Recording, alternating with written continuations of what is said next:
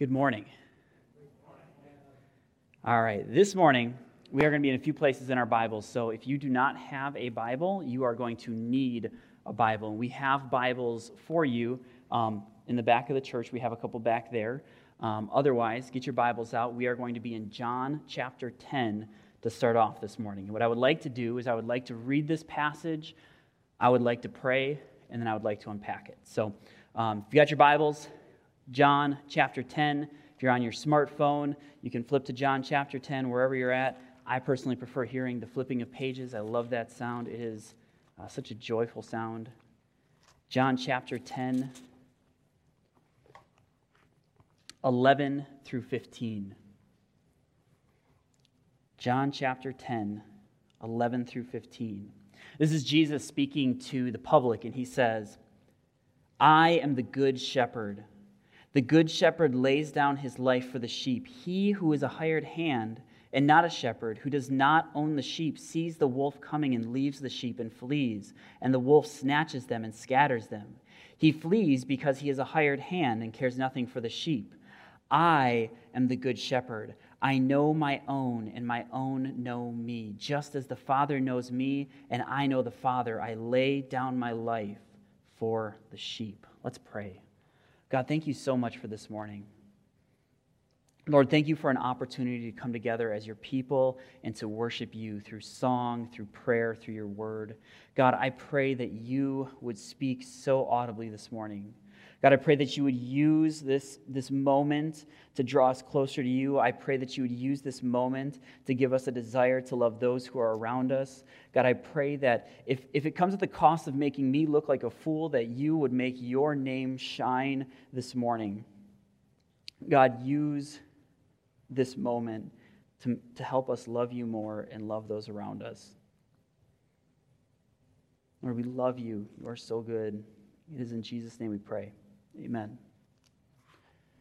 So, unfortunately, I had like scripted in here awkwardly say Merry Christmas to everyone and fumble through the three days of Christmas thing, but Jay already took that from me, so we're going to have to work on that a little bit next time. But this morning is going to be a little bit of a combination of kind of taking us from the Christmas season and then launching us forward into 2021. At least that's my hope, that's my prayer. And so, um, I, I feel like as, as it has been kind of this landmark year of 2020, we have this opportunity to extend Christmas out a little bit, and we are going to do it. So I was given the opportunity to preach on, on whatever I wanted. I was given the, the chance, like, hey, Christoph, um, we're, not, we're going to start something new next week, so you, you get to pick what you want. And what I wanted to share this morning, and what I felt like God really impressed on my heart, um, was this truth that weighed heavy on me over the month of Advent, over this season of Advent.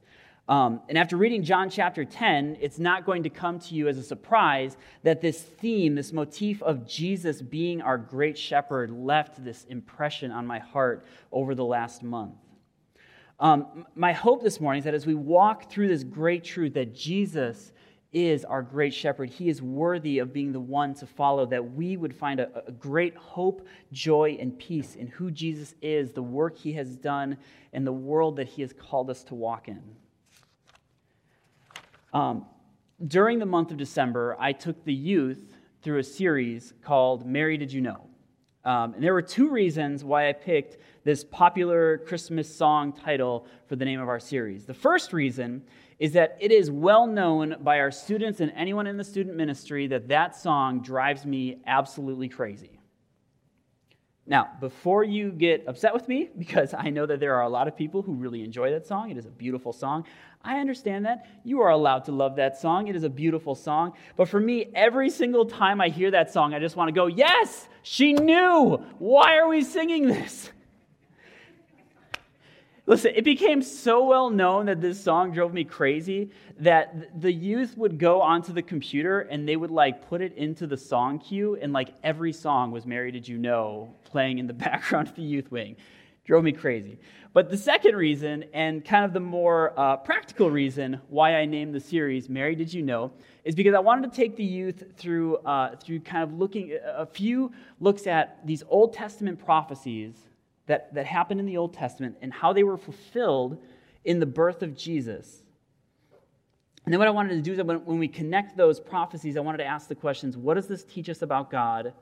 And what does this teach us about ourselves? Because as we're celebrating Advent, there are some incredible truths about who God is and who we are because of who God is and how we are called to live with one another that we get to uniquely look at during the Advent season. And so, for the very first week, we looked at Isaiah chapter 11. So, if you have your Bibles, I'm going to let you open up to Isaiah chapter 11.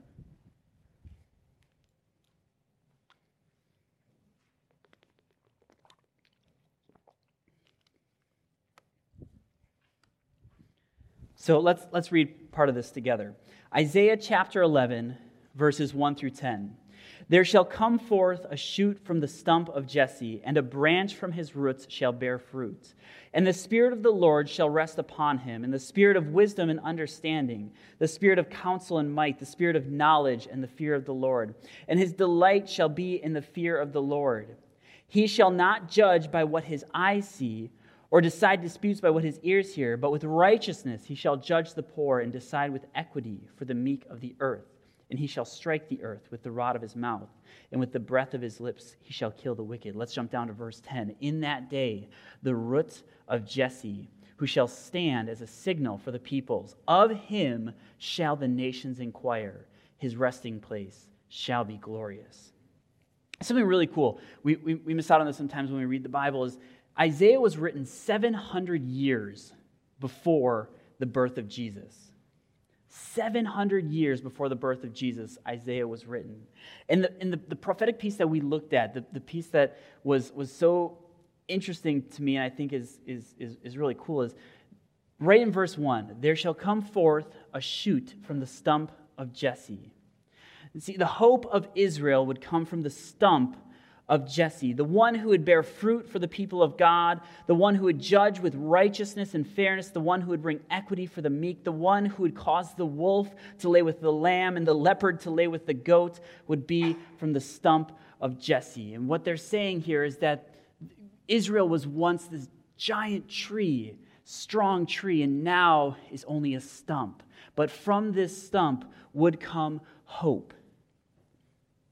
Now, if you know your history in the Old Testament or of the Israelites, you would know that Jesse was the father of David. And so he's talking a little bit here about David, that it refers to someone in the past, King David. And, and, and the, the, Bible does this unique thing where it takes things from the past and it then uses it to teach us about the future.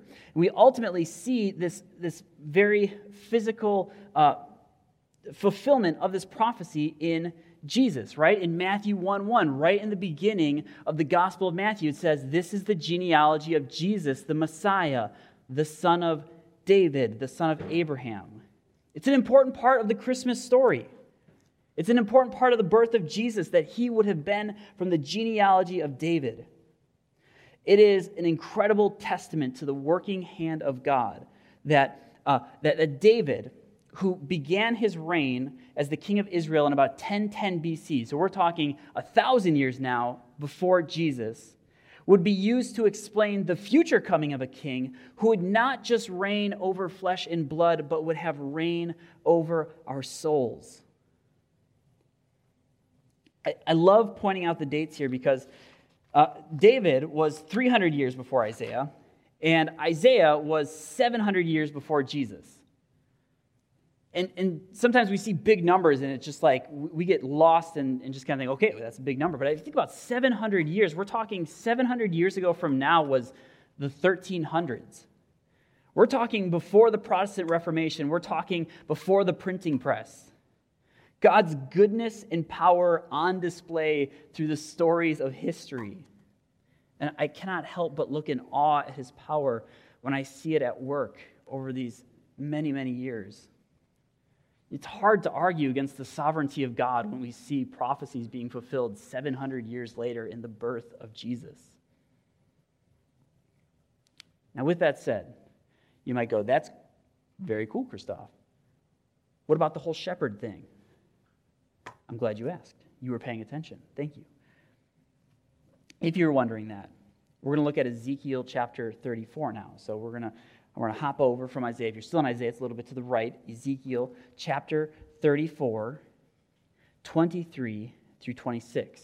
So if you've got your Bibles, turn over to that. I know we're kind of going all over the place, but follow me. I promise you this all makes sense. And before we read this passage, before we read these, these three verses, I want to recap. Part of the beauty of Christmas is seeing God's power on display throughout history by the prophetic claims that came true through the birth of Jesus, God in control of it all. One of these claims was that the Savior would be born from the bloodline of David. Now, Ezekiel, by the way, if you're following along, if you've got your chart out and you're writing down the dates, 150 years after Isaiah. Ezekiel 34, 23 through 26. And I will set up over them one shepherd, my servant David, and he shall feed them. And he shall feed them and be their shepherd. And, and I, the Lord, will be their God. And my servant David shall be a prince among them. I am the Lord, I have spoken. Does this sound familiar? Does it sound like something maybe we read in John chapter 10? Like, think about this. This is 500 years after David. He was not talking about David physically being the, the shepherd over Israel. David was dead. In Acts chapter 2, Peter points this out. He says, You can go to David's tomb and see where David is buried. But instead, David is being used as a shadow, an explanation, a metaphor of the Messiah to come. Ezekiel is pointing back to David, saying, Hey, remember that promise that God made? Remember that promise that God said through the line of David there would be one who would sit on the throne and rule forever? Remember that promise that he would take our people, our people who are broken and scattered and, and exhausted, and he would restore us? And he would not just be a king who rules on a throne, but he will be a good shepherd who is faithful and leads his flock. What an incredible promise to the people who are reading and hearing this. But here's the difficult thing this is 500 years before Jesus. 500 years is a long time and a lot of generations before this is fulfilled. If you're the Israelites, got to be hard. You were taken over by many nations and many rulers and scattered around. You had to endure hundreds of years of waiting on God's promise. And the truth is, is that a lot of us can identify with that in a small way. We have had those dark seasons of life. I can say honestly, I have had those dark seasons of my life where I feel like God's promises are far from me, where I feel like God is not audible to me, where I just I, I don't see um, I, I just don't see him working. I feel like he's mute. I feel like the world that is around me has conquered me and it is surrounding me. And, and if I'm being honest, these seasons, when I'm having these seasons, it's less like feeling bad and it's more just like feeling numb.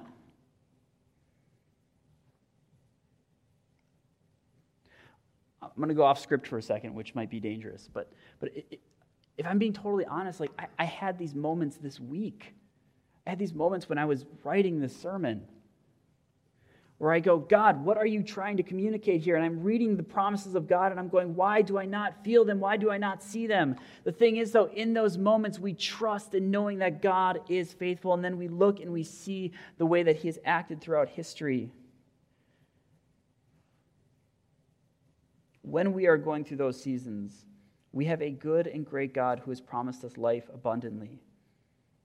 He doesn't promise always to take away the numbness, but what he does promise is to use these seasons for his glory.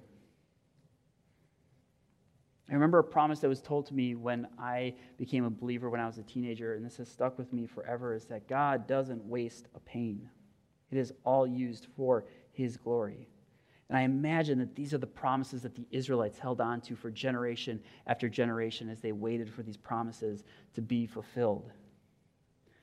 So, with that in mind, that's what we celebrate on Christmas, right? That's what we celebrate. With this in mind, let's reread John chapter 10. Let's reread John chapter 10, 11 through 15.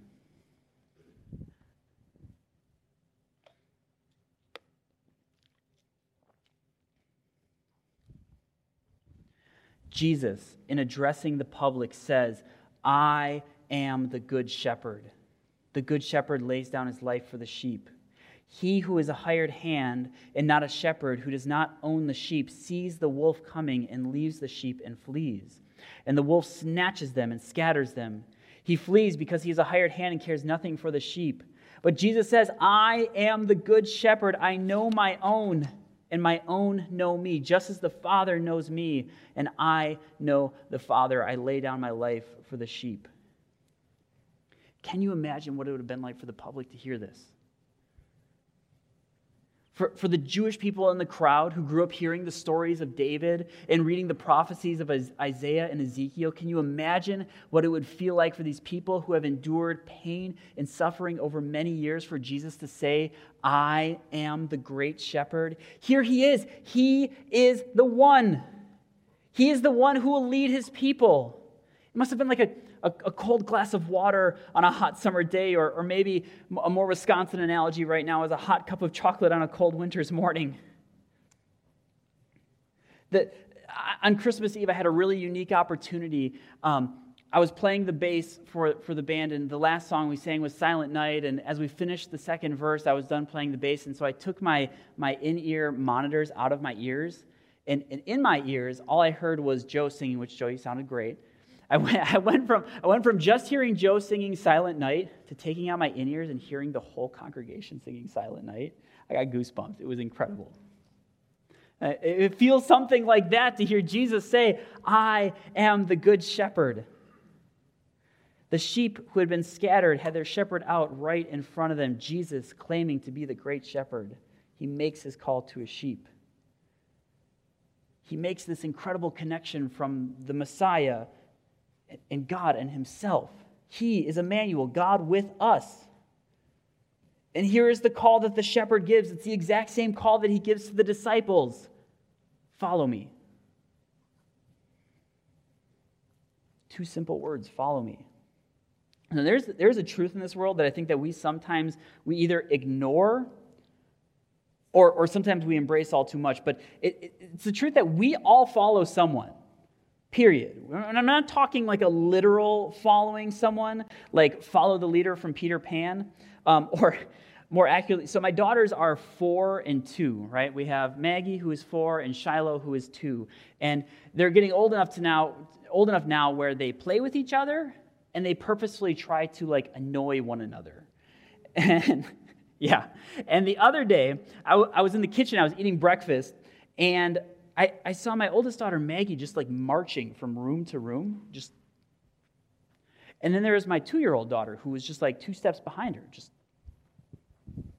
And, and finally, after like five minutes of doing this, Maggie, my oldest, threw up her arms and said, Dad, tell Shiloh to stop following me around. I looked over at Shiloh, my two year old, and all I saw was this big smile spread across her face. And she was like, she knew what she was doing. She was just driving her big sister angry. In one sense, when I say that we all follow someone, I'm not talking about this like literal following someone from room to room. Um, but in another sense, I am kind of talking about this following, like, because even though she was just following her literally room to room, she cares about what her big sister is doing. I see these little things that my oldest daughter does that now my youngest daughter does. And I go, Oh, you learned that from your big sister because you want to follow her. Sometimes we have a difficult time embracing this truth because we like to be self made people. We like to be, I am me, I am self made. But the truth is, is that we all had had parents we have all had people around us, for better or for worse, who have influenced our lives, who we have, in one way or another, followed. We all follow people, and because of that, we're all sheep. it, it always amazes me when that gets thrown out as an insult sometimes, and they say, You're a sheep. And I go, Yeah, absolutely. Jesus is my shepherd. We're all sheep in one way or another. God, when piecing together the fabric of all of creation, knew that there was going to be an animal that we referred to as a sheep, and that there would be a profession to care for that animal that would be referred to as a shepherd to care for that sheep. And in his love for his creation, he said that that would also be a way that he was going to describe, describe his love and his care for his people. And, and listen, I just made like one small connection of shepherd in the Old Testament when going from Isaiah to David to uh, Ezekiel. But the term shepherd is used all over the Old Testament to describe God. Obviously, the big one is Psalm 23. Everyone knows the Lord is my shepherd, I shall not want. But, but it is everywhere in the Old Testament, throughout the Psalms and the prophecies, where God has the term shepherd used to describe his relationship with his people. So when Jesus says that he is the great shepherd, it's kind of a big deal. He is the one to lead his people, he is the one we ultimately follow. It's easy for us in 21st in the 21st century context not to have or to have a kind of like a low understanding of what it means to be a shepherd, um, especially in like a biblical context. But the shepherd was one who tended to, fed and guarded the sheep. So not only was the shepherd in charge of the physical care of the sheep, but the shepherd had to care for the emotional, the mental well being of the sheep as well. He had to make sure that the, the sheep was fed, that they, they went from a lamb to a fully mature sheep. They, they had to care for the sheep. And, and, sheep are incredibly skittish. Too heavy of a hand, and you would harm the sheep. And, and too weak of discipline, and the sheep would wander off. The shepherd typically had a handful of tools at their disposal for caring for the sheep. There was equipment for feeding the sheep, there was a sling. They typically had a sling for protecting the sheep from wild animals and predators. They had a rod that had like a knob at the end that they had to use to, to discipline and to lead the sheep. And I think this one's actually kind of cool. I didn't know this, but they also had a flute. And they were oftentimes musicians as well uh, that they would use to calm the sheep. This is the role that Jesus says he has with his people, with us. He is our great shepherd. He cares not only for our physical well being, but for our emotional and our mental well being. He protects us in ways that we will never fully be aware of. He disciplines us in ways that are sometimes difficult, but ultimately for our own good. He knows our voice and he says that we will know his. It's a unique relationship between shepherds and sheep, is that literally sheep know the voice of their shepherds. They recognize that voice. And it's the promise of Jesus that his sheep would know him. And, and it can be easy for some people to hear that and go, Awesome. Jesus knows the religious. He knows those who do the right things. He knows those who go to church every Sunday and pray just right, the ones that are part of the Bible studies. He knows them, He doesn't know me. Sheep of Jesus are not arrogant or self made. The sheep of Jesus are those who know that they are sinners. The sheep of Jesus are the ones that know that they are broken people living in a broken world in need of a shepherd. In Luke chapter 15, verses 1 through 7, Jesus addresses this. He, he's getting a lot of flack from religious higher ups because he was spending time with the perceived lowest of low. But there's this incredible parable, and you, you probably know it because it's very well known.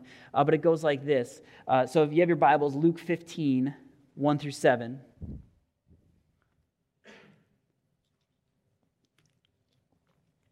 Now, the tax collectors and sinners were all drawing near to him. And the Pharisees and scribes grumbled, saying, This man receives sinners and eats with them. So he told them this parable What man of you, having a hundred sheep, if he has lost one of them, does not leave the 99 in the open country and go after the one that is lost until he finds it? And when he has found it, he lays it on his shoulders, rejoicing. And when he comes home, he calls together his friends and his neighbors, saying to them, Rejoice with me, for I have found my sheep that was lost. Just so I tell you, there will be more joy in heaven over the one sinner who repents than the 99 righteous persons who need no repentance. Jesus goes after the sheep. So here's the, here's the truth we are all either that one sheep who has wandered from the fold, or we have all been that one sheep who has wandered from the fold. There's no middle ground. When we hear this parable, one of two things should happen. Number one, it should bring incredible comfort to the sinner who recognizes their brokenness and need for a Savior. Maybe that is you this morning. Maybe you, for the first time, are hearing the call of the Great Shepherd. Or maybe number two, it should bring you incredible joy to remember the moment when Jesus pursued you and brought you into the fold. remembering the moment that he went out, he, he forsake the 99 to pursue you. What great, incredible comfort in this truth. For those who are not following Jesus, I feel the need to say this important truth. I feel, I feel the need to say this very clearly. You were created by God to love God and to love that which He has created. And while you were created with that purpose, you do not follow it because you are broken and sinful. So am I.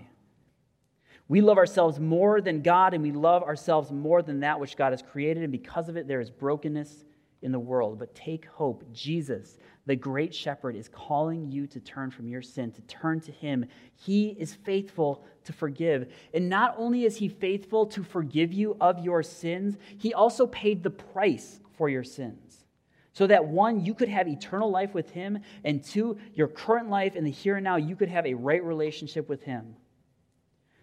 The great shepherd is seeking you out. Follow him, confess your sins, turn to Jesus. And if you want someone to talk to after this service about this, please talk, talk to me, find me, find one of the pastors, find someone to talk to this morning about it. I want to address one other thing before we wrap up our time in John chapter 10, because I, I wanted to go more in depth in this, but I feel like it's important for us to at least comment on it. Because we can't finish our time in this passage without talking about the hired hands, right? In verses 12 through 13, Jesus talks about hired hands. He who is a hired hand and not a shepherd, who does not own the sheep, sees the wolf coming and leaves the sheep and flees. And the wolf snatches them and scatters them. He flees because he is a hired hand and cares nothing for the sheep. When I had originally read this, this, these, these couple of verses, my mind immediately thought, oh, these hired hands are awful people, don't follow them.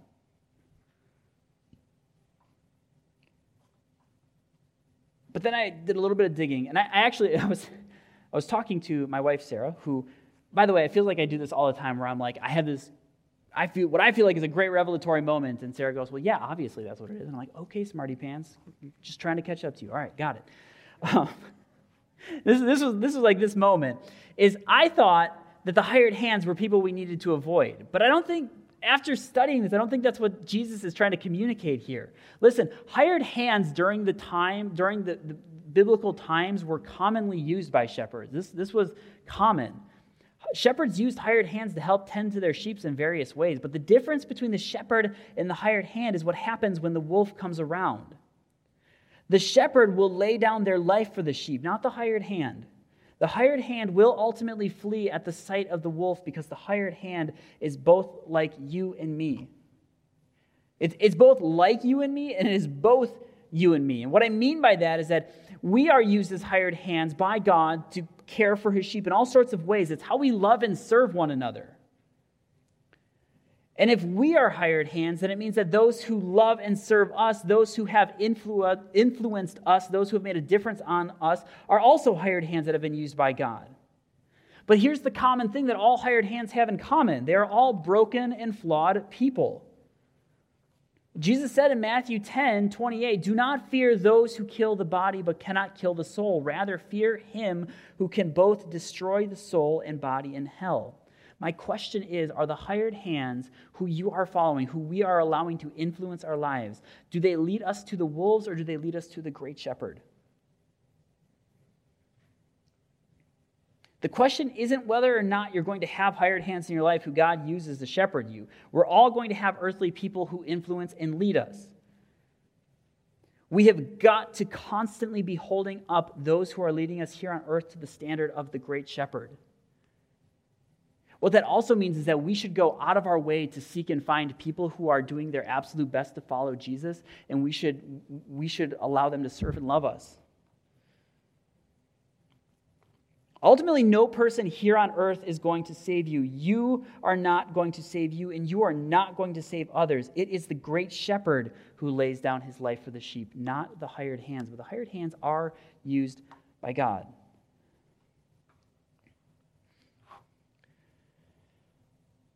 So, my, my prayer is, church, that as we're moving into a new year, and, and I know that it's, it's kind of silly to say that because the difference between 2020 and 2021 is like, what, one second, right, on a clock. It's 11.59, and then it's midnight, and that's the difference. It's,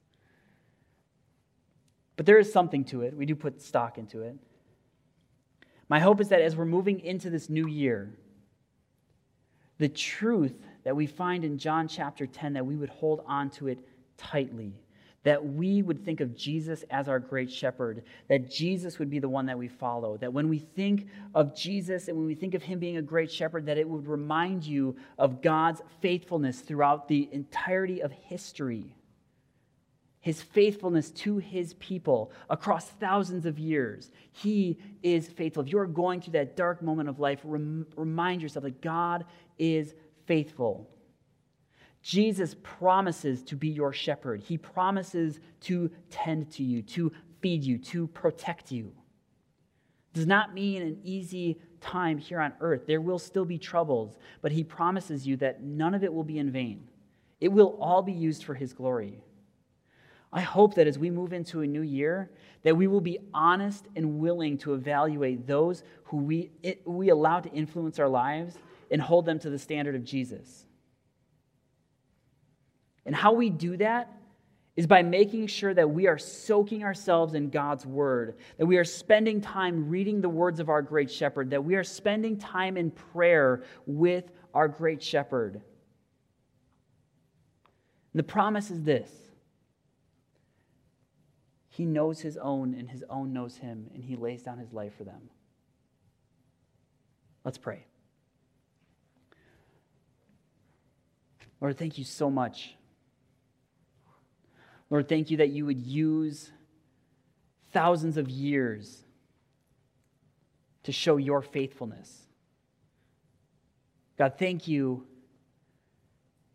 that you would lay down your life for us, your creation, even though we rebel against you, even when we thought that we, even when we make ourselves out to be God and, and cast you aside, that you lay your life down for us. God, thank you. Help us to love you more. Help us to love those around us more, God. Give us a drive and a passion to be a people who love their shepherd, who follow their shepherd. God, give us a passion to love and serve those around us. You are so good. We give you all of the honor, all of the glory. In Jesus' name we pray. Amen.